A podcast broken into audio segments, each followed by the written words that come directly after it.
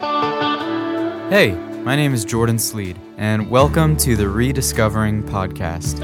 I love to write, and I'm doing my best to follow Jesus. So, this is just a place for me to share things that I have been writing, thinking about, and most importantly, trying to live as I walk with God and rediscover what holiness is. Thank you so much for joining me. Here's today's episode.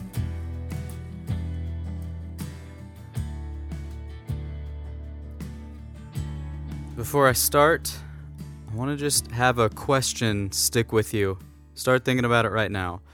What have you asked for recently, over the last couple of years?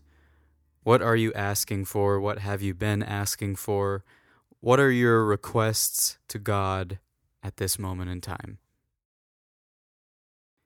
The invitation of Jesus is over and over again to lose our lives in order that we find them.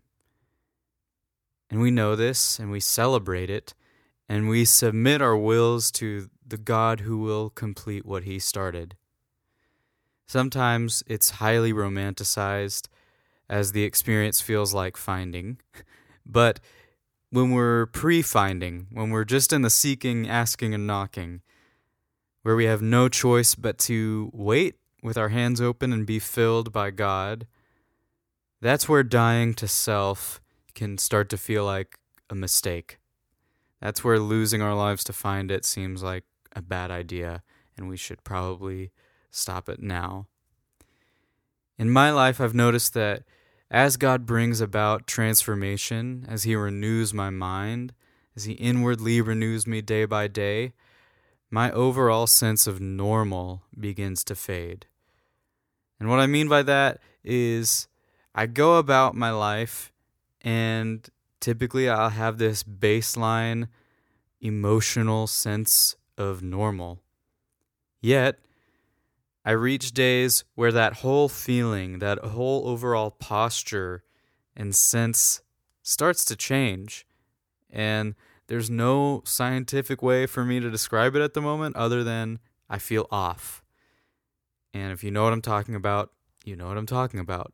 You have your your normal posture and then it starts to change. Maybe hinting at a new season, but we never really know in the moment.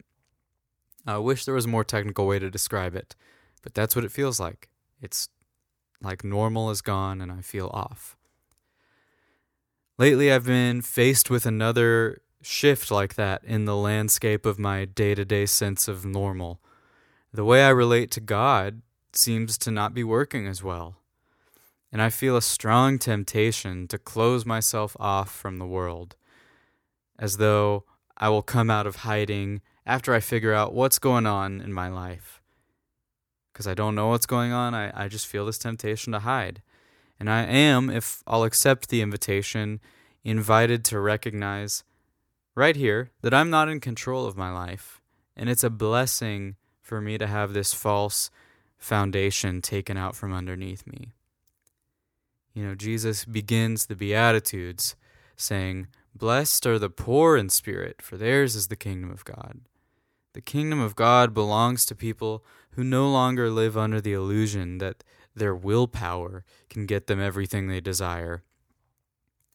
He basically says, Congratulations to you when you're poor in spirit, when you're emotionally acquainted with your need for the newness that only God can bring.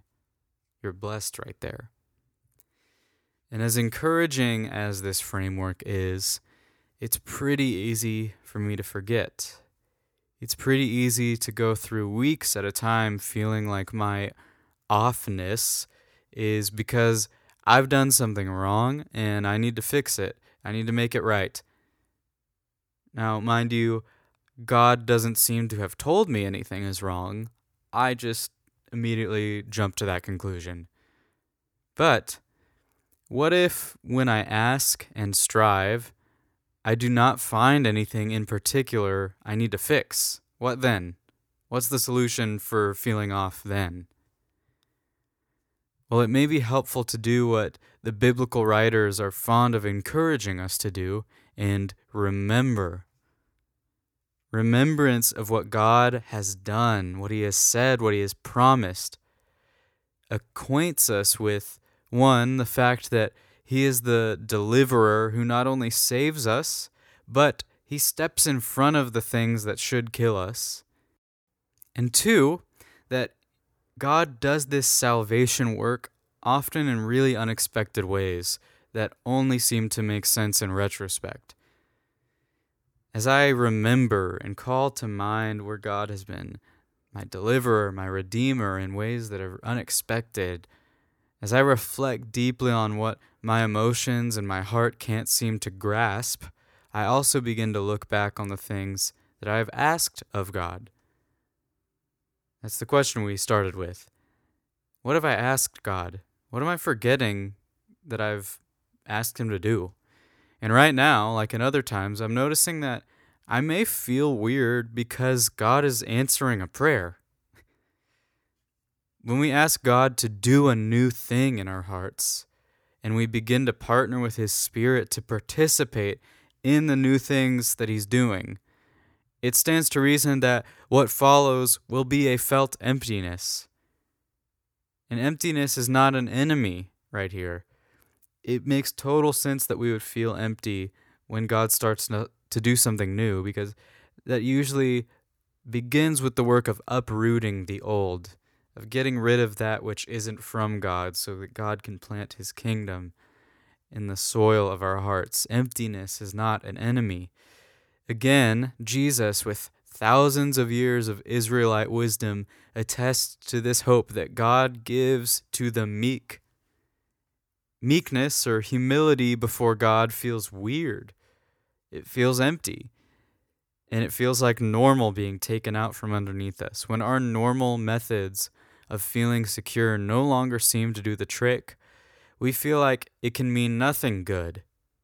But what if we're noticing God answering a prayer, removing the weeds from our hearts so that He might patiently plant something new and beautiful?